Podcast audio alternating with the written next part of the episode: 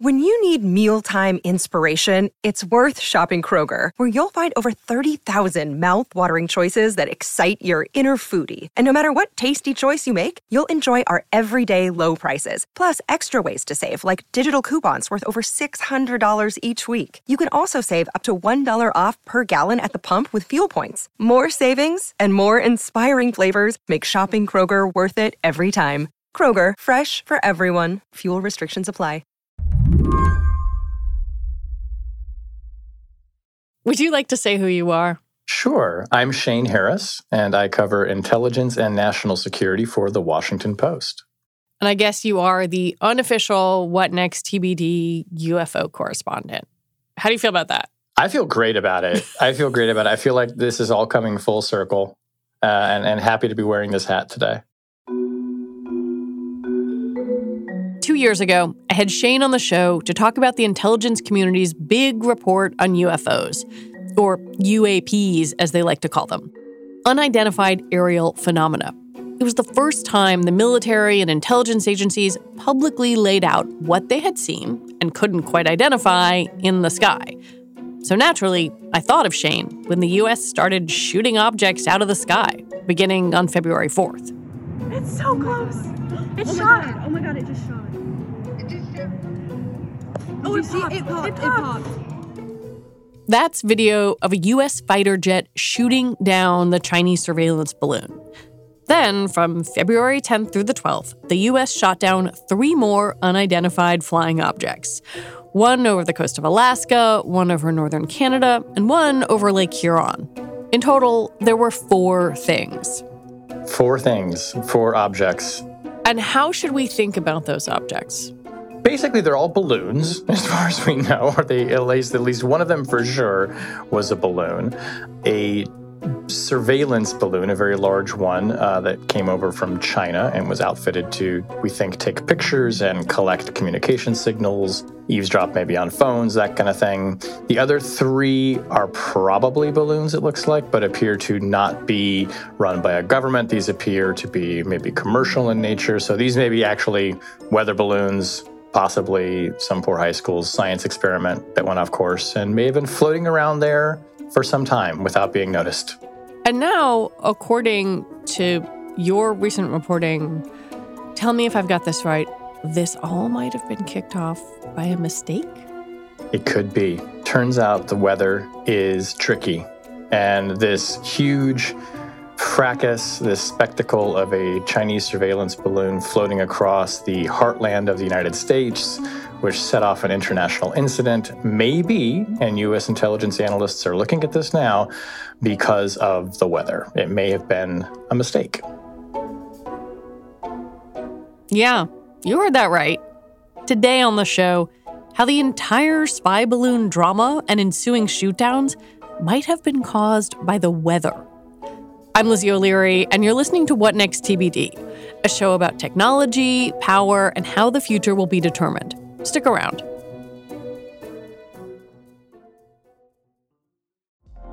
Apple Card is the perfect cashback rewards credit card. You earn up to 3% daily cash on every purchase every day. That's 3% on your favorite products at Apple, 2% on all other Apple Card with Apple Pay purchases, and 1% on anything you buy with your titanium Apple Card or virtual card number. Visit apple.co slash card calculator to see how much you can earn. Apple Card issued by Goldman Sachs Bank, USA, Salt Lake City branch. Subject to credit approval. Terms apply. Shane says the story of the spy balloon starts in the third week of January. That's when it lifts off from a base on Hainan Island near the south coast of China. This part isn't a surprise to U.S. intelligence. The U.S. has watched similar devices launch from this base, which is believed to be run by the Chinese military.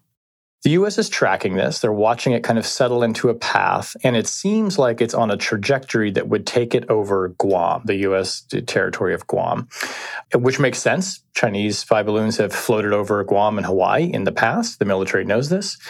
Uh, but as it's moving along this path, something unexpected happens. It takes this rather dramatic turn in a northerly direction and starts going in a direction on a trajectory that people did not expect and actually takes it far off the trajectory that the military might have predicted that it would be on until it goes about roughly about a thousand miles south of Japan, according to computer models that we've run. It looks like it begins to gain speed, veer north, and kind of move up with the jet stream. And then it finds itself around about January 28th over the Aleutian Islands in Alaska, which appears to be very far from where it was expected to be uh, when it launched off of Hainan.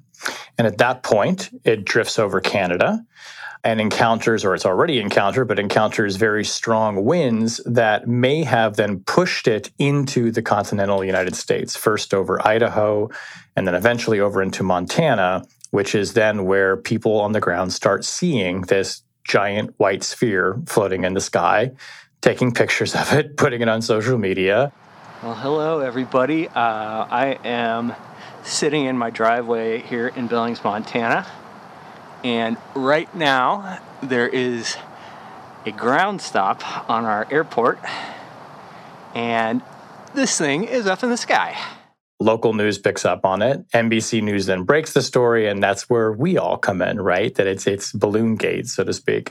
Um, but all of that starts uh, um, days earlier um, off the coast of China, and this little balloon that's well, big balloon that's floating along just seems to not be going the way that people had predicted according to your reporting, you know, the US military was watching this thing because we too engage in quite a bit of, of spying. Um, what was going on in the Pentagon and the intelligence community as this thing was floating along and taking a northerly turn?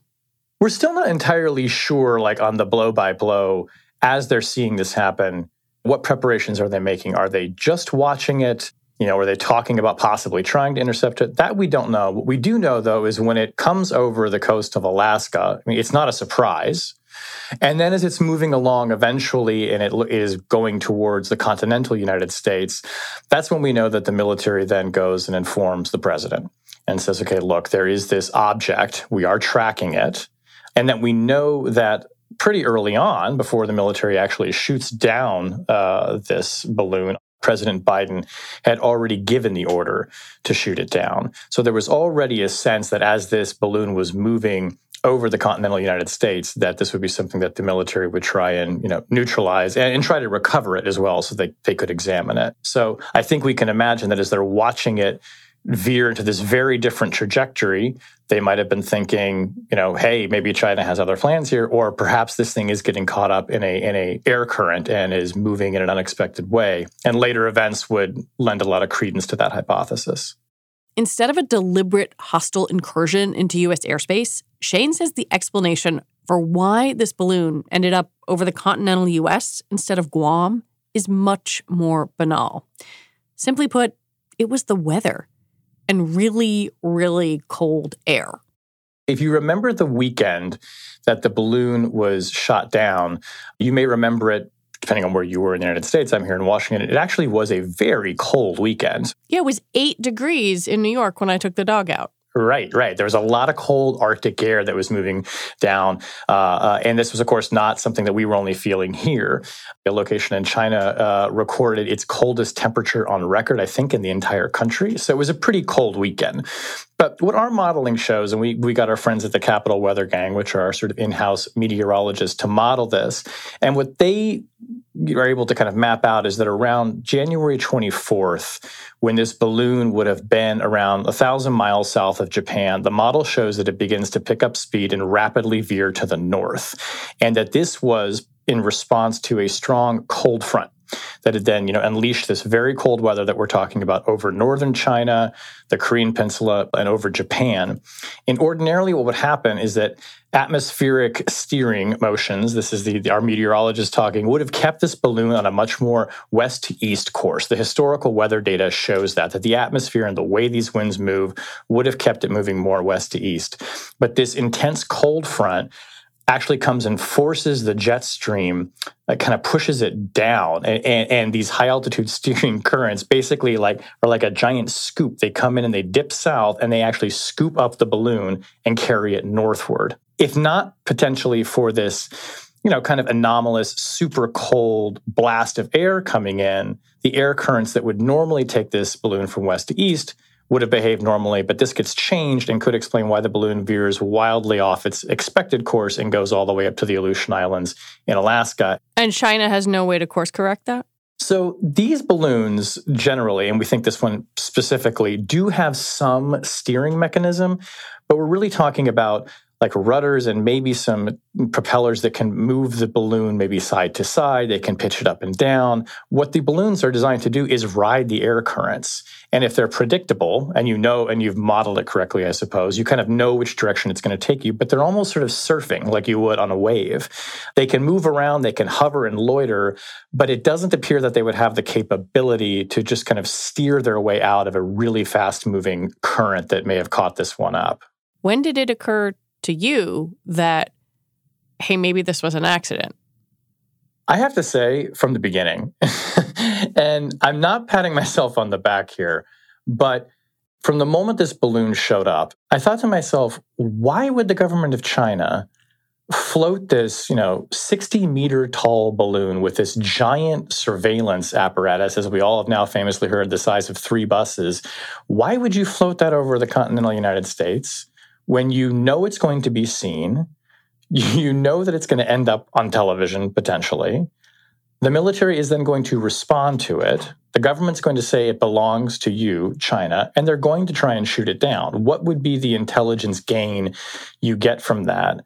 Shane says it seemed implausible to him that the Chinese government would want to cause an international incident, especially since Secretary of State Tony Blinken was about to get on a plane to China to meet with Xi Jinping and not to give credence to you know official statements that come out of you know the government of China, but the Ministry of Foreign Affairs, which was clearly we now can see caught pretty flat-footed by this, came out with a statement very quickly saying, no, no, no, this is actually just a civilian weather balloon, and it got caught up in the winds and went off course. And I said to some colleagues here, like, look, obviously we're skeptical of any of these statements that are coming out, but that does not seem implausible that a balloon or device like this could get caught in a wind current based on how we were quickly learning these things operate and the limited steering capabilities that they have, you know, and float over the United States. So I was just always a little bit skeptical that this was an intentional, you know, flyover of the US with a balloon. There are so many details in this entire story and in your reporting. There are sort of like fascinating bits of improvisation. Um, one of them is that even if this was an accident caused by the weather, by the time this balloon was hanging out over nuclear sites in Montana, they were sort of like, well, might as well seize the opportunity and gather some intel while we're here. Um, like the whole thing seems so, I don't know, darkly funny in in its spontaneity. Yeah, and I think it's a window into how operations, secretive operations, often go in large bureaucracies, whether they be in China or the United States. Sometimes things you just not do not go as planned. And the window you kind of got into the Chinese government here was that the People's Liberation Army, the PLA, is running this balloon program. It doesn't appear that the Ministry of Foreign Affairs knew that this balloon was headed over. That's the equivalent of our State Department was heading over to the United States. This is almost like you could imagine, like, imagine that the CIA was running a secret balloon program and it pops up over China and nobody told the State Department. And then China turns to the State Department and says, What the hell is this? What's this balloon? And they're looking at, like, what balloon? What are you talking about? What's a balloon? Wait, that thing? Uh, uh, uh, yeah, it's a, I don't know, it's a weather balloon. And you can kind of see how, and we have reporting on this too, that the response internally in this, you know, very controlled hierarchy in China, where famously it's you know not an incentive to deliver to deliver bad news up the chain. You could see them being caught kind of flat-footed, and the story changed as time went on. Um, and that too kind of presented to me as potentially a sign that you know this was maybe an accident of some kind, or that things had gone off track, you know, or had been blown off course to torture the metaphor. When we come back, the US military starts shooting things out of the sky. On February 4th, the US makes a decision to shoot this thing down. Were they at the time thinking this is an oopsie, this is a threat, this is scary? What's going on? At that point, I think that it's that they're considering both possibilities. it's fair to say, you know, they're still considering both possibilities, U.S. intelligence analysts. They've not reached a conclusion. But at that point, according to our reporting, there's already a fairly good set of evidence for a hypothesis that this was a mistake, that it didn't really mean to go there.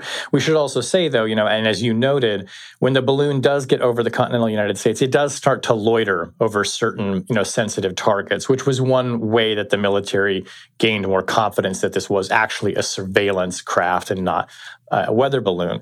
So that may be that, okay, well, they're here, they might as well get the most out of it because the cover's already blown.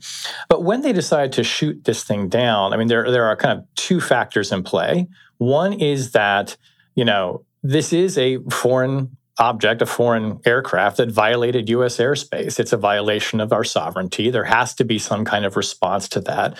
The other is, the military had spent days circling the balloon with sensors, an aircraft with sensors on board, taking pictures of it, you know, sucking off every electronic and electromagnetic signal that this balloon and its devices were emitting, trying to understand it. And at the end of that, before it can then cross out of US airspace off the coast of South Carolina, of course, they want to get an even closer look. So you shoot it down so that you can recover what they call the payload, that thing that's hanging underneath the balloon, so that you can then go and pry open the computers and look at the camera or the signals intelligence capability of it and really kind of dissect it. Um, because, you know, you might get a good look at a balloon up close, but to really be able to get in there and pry it open would be a, potentially a very uh, significant intelligence intelligence boon for the US. At the same time that this is happening, there are reports of some sort of UFO over Uruguay. And then, rather rapidly, the US and Canada start tracking other objects in the sky. The military, Shane says, had recalibrated its radar so it was picking up more UAPs. It's fair to say there was a feeling of urgency around all of this.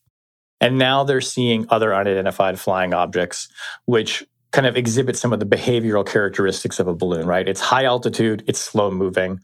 So they send jets to go up and kind of take a look at it. What's different in these other three cases is that they're floating at altitudes that are lower than the Chinese spy balloon. Chinese spy balloon's around 60,000 feet. We think these objects were more like 40,000 feet and under if you've flown commercially on an airplane, you know that's where you tend to cruise, right? So they're kind of in potentially the traffic lanes of civilian aviation. That creates a threat. But the military doesn't seem to be all that interested in these cases in trying to get too close to them and studying them. Whether or not that's because they were deemed immediately a threat to civil aviation, or perhaps there is now some kind of pressure to basically get these things down out of the sky immediately before they can, you know, gather any information. We're still not entirely sure why the sort of shoot first, ask questions later kind of model takes over, but it seems to. And these are all shot down in, in fairly, you know, remote locations as well, um, where you know they could be presumably safely then recovered. What we now know is the government has come out and said that these do not appear to be related to the Chinese surveillance program. These might actually be weather balloons. okay, but like the fact that the US is firing a $400,000 missile, actually two of them over Lake Huron, one of them just like went off into the water. I don't I don't like I don't know what to make of that. Yeah, I'm not sure the military and the Biden administration know what to make of it yet either. I don't think that that policy is sustainable. I don't think that if we're now going to have these finely tuned radars that pick up on weather balloons, that the military can just scramble jets and shoot them down to the tune of several hundred thousand dollars a pop, to say nothing of the, you know, the maintenance of the plane and the gas and the rest of it, and, you know, shut down civilian airspace in the process of doing it. I think that there is a kind of reaction right now that is based on concerns that these could be surveillance devices or they could be a threat to aviation. And until the military and the intel community can do a better job of understanding which objects are actually threats and which ones are ones they can ignore, they're in the mode of like, we have to respond to this thing right? We have to be proactive about that. I don't think it's really driven by politics, although the politics kind of suffuses this whole discussion you should be tougher. You shouldn't have let this thing go, blah, blah, blah. Never mind that, you know, they were observing it and gathering a ton of intelligence potentially about it. But, you know, the military doesn't take lightly to foreign objects flying through the airspace. So I think that what you'll see is probably sooner rather than later as the government starts to understand better what these things are and which ones they can actually ignore and which ones might really pose a threat, you you hopefully you won't see, you know, fighter jets scrambling at, you know, every instance of these. And we should say too, you know, presumably these kinds of devices and objects have been floating around for a long time.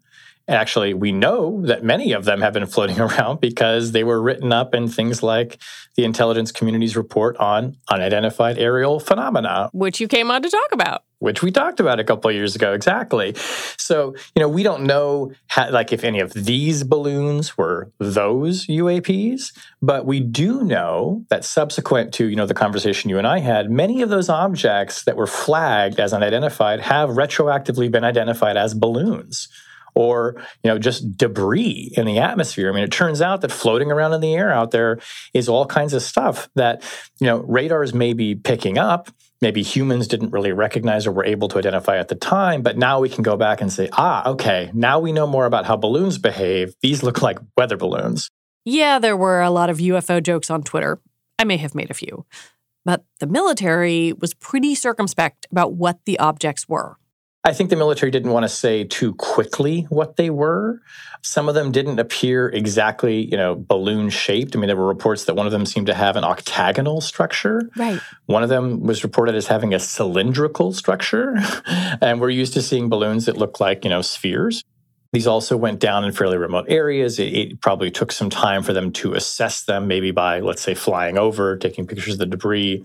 And what was so kind of, you know, fascinating and hilarious and also kind of stunning at the same time was that you know White House officials had to come out to the podium and say we have no evidence that this is a form of extraterrestrial life. There is no, again, no indication of aliens or extraterrestrial activity with these recent takedowns, uh, and it was important for us to say that from here because we've been hearing a lot about it right? And then like a day or two later, they're like, yeah, it's probably just a balloon.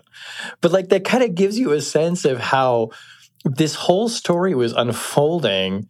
The military is trying as quickly as they can to learn what the hell are these things. They don't fully know. The human imagination starts to fill in the gaps. And, you know, then you've got the press secretary at the White House saying, like, well, pretty sure they're not aliens. Uh, it's just, it, that kind of gives you the sense of how fast moving and just wild this story has been. On Thursday, the president himself said these three things, whatever they are, are still being analyzed. We don't yet know exactly what these three objects were, but nothing, nothing right now suggests they were related to China's spy balloon program or that they were surveillance vehicles from other any other country. Well, the other part of it that is totally wild is to hear that like it's really possible that an F twenty two was deployed after somebody's science project. Yeah, right.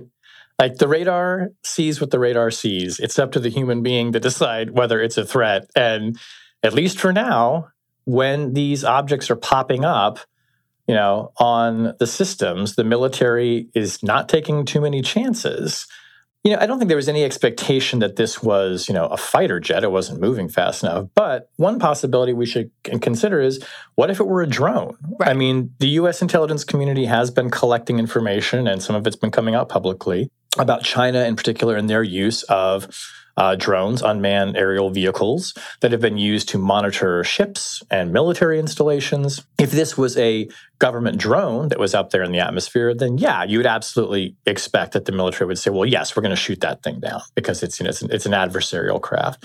So I think they're in the mode of right now, and the military is in the mode right now of saying, until we can positively identify what it is, you know, we're not going to take any chances.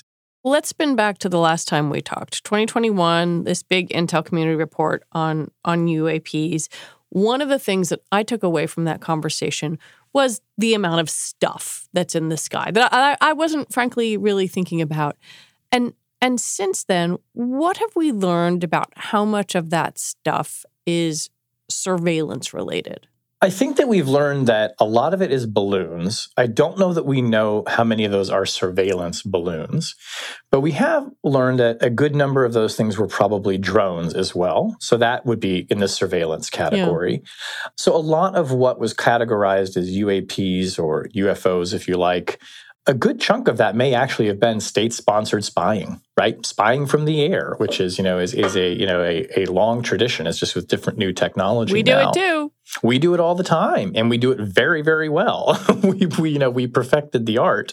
We even used it to spy on the Chinese spy balloon. We flew a U 2 spy plane over the top of it.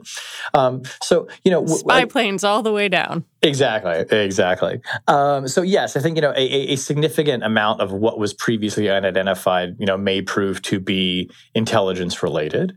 And you know, if you remember when we were first talking about this a couple of years ago, you know, we were discussing how one reason why the military and the intelligence community were now encouraging like military personnel to, if you see something strange in the sky, you know, don't be afraid you're going to be laughed at you know, for reporting little green men, say it. And the reason is, was they had a basis for believing like these could be surveillance craft, right? These could be, you know, planes or drones from China or Russia sent to gather information about our secrets, our military, and, and we want to stop that from happening.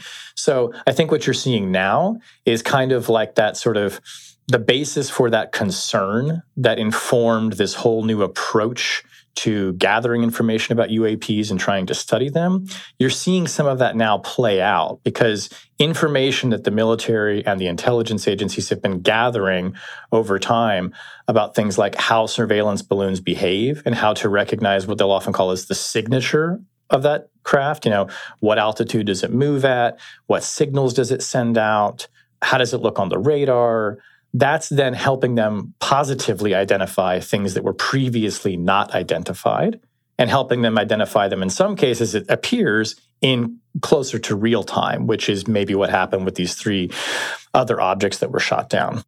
I think another thing that was so fascinating about this was it seemed like we were watching this sort of chaotic policy shift ha- happening in real time right? Like oh we're doing this no we're doing that uh, we're trying to figure it out are there any lessons you think that that you and your colleagues have drawn from from watching how the US government reacted to I guess the the events of the past 2 weeks and and whether that's going to inform the way the US makes policy going forward in this very crowded airspace?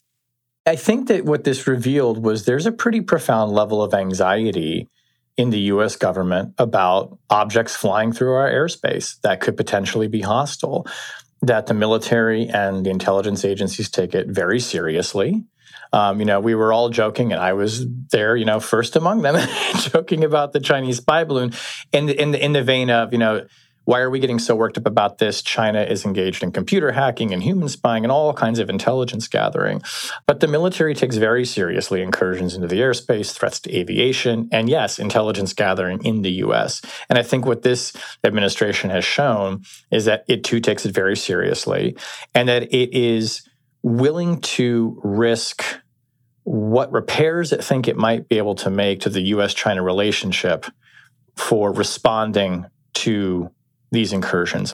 It also tells us, I think, that the military has the ability to kind of on the fly recalibrate its sensors, adapt to new information, and quickly come up with some new policy response to it. We talked to one official who sort of described what was happening with these radars being finely tuned or retuned as you know when you go on like a car buying website or any retail website and you start unchecking boxes for like you know like maybe you had like you show me red cars between thirty and thirty two thousand dollars, right? And now you say, well. I don't care how many miles it has. Like, yeah, sure, go for yeah, it. Just yeah. kind of show me more. And like tons of results are going to come back, right? Well, you know, people have said to us that's sort of what happened with the radar is that, you know, these balloons may have been there and not really recognized or just being filtered out. And the military said, well, move, remove some of these filters so we see more. And lo and behold, when you do that, you see a lot more. And now you have to kind of check out which one of these things might be a threat. Well, the military, turns out, has a way to do that. And it seems, anyway, from what we can tell, can do that pretty quickly and, and pretty fiercely, too, insofar as they then shot them down. So I think that this tells us that you know the military has that capability and it's going to use it because they've you know and until they can figure out how to better filter, right? They're going to respond to these things as if they could potentially be threats. So again, that kind of tells you about or shows you something of the level of anxiety and concern they have around this. which then to me makes more sense of why two years ago, you know, despite kind of all of the jokes that they knew they were going to get, they were telling people, hey, we're studying UFOs, not because we're looking for aliens, but because we're looking for incursions and threats into the airspace. That report and this past couple of weeks also um, to, to me marks an interesting shift. For for a long time, the US military and you know various administrations and, and the intelligence community used secrecy around aerial phenomena to its advantage, right? Like, yeah, sure, let people believe in aliens because it helped them keep things secret. And now it feels like there is a strategic choice of openness or openness to a certain degree because they can get more information. You're right that, you know, in the 50s and 60s, it was useful. And I think it's been shown through reporting and public records, the government did let people believe there were UFOs so that it could actually mask secret research into advanced aircraft that the military was developing out in Nevada, for instance. Now, you are seeing this this greater openness and part of what i think might be motivating this is that this administration in particular and they did this in the run up to the war in ukraine where they were you know disclosing and declassifying a lot of intelligence that they had about what they knew the russian military was planning and what they were up to in the in the days before the invasion is saying we can use intelligence once secret information to expose what other countries are doing that we think are not in our interest. And, you know, when I talk to intelligence officials, there's a real recognition of the power of using this multi billion dollar information gathering apparatus called the intelligence community to then affect policy. And the internet. Yeah, exactly. So they get it. I mean, they get the power of information here. And I think that what was also really interesting when the Chinese spy balloon pops up I mean, look, if it hadn't have broken as a news story, I don't know that the government would have publicized it. Um, but remember, people on the ground were seeing it and putting it on social media. Once that thing pops up, it's not like the military starts hiding and the White House says, no questions, no questions. They're pretty forthcoming with information out of the gate. You know, President Biden was in the air when the F 22 shot down uh, the, uh, the balloon off South Carolina he lands in Air Force One and he's out there on the tarmac with the aviator sunglasses on and the engine's going. And he's like, On Wednesday, when I was briefed on the balloon, I ordered the Pentagon to shoot it down on Wednesday as soon as possible. They successfully took it down, and I want to compliment our aviators who did it, and we'll have more to report on this uh, a little later.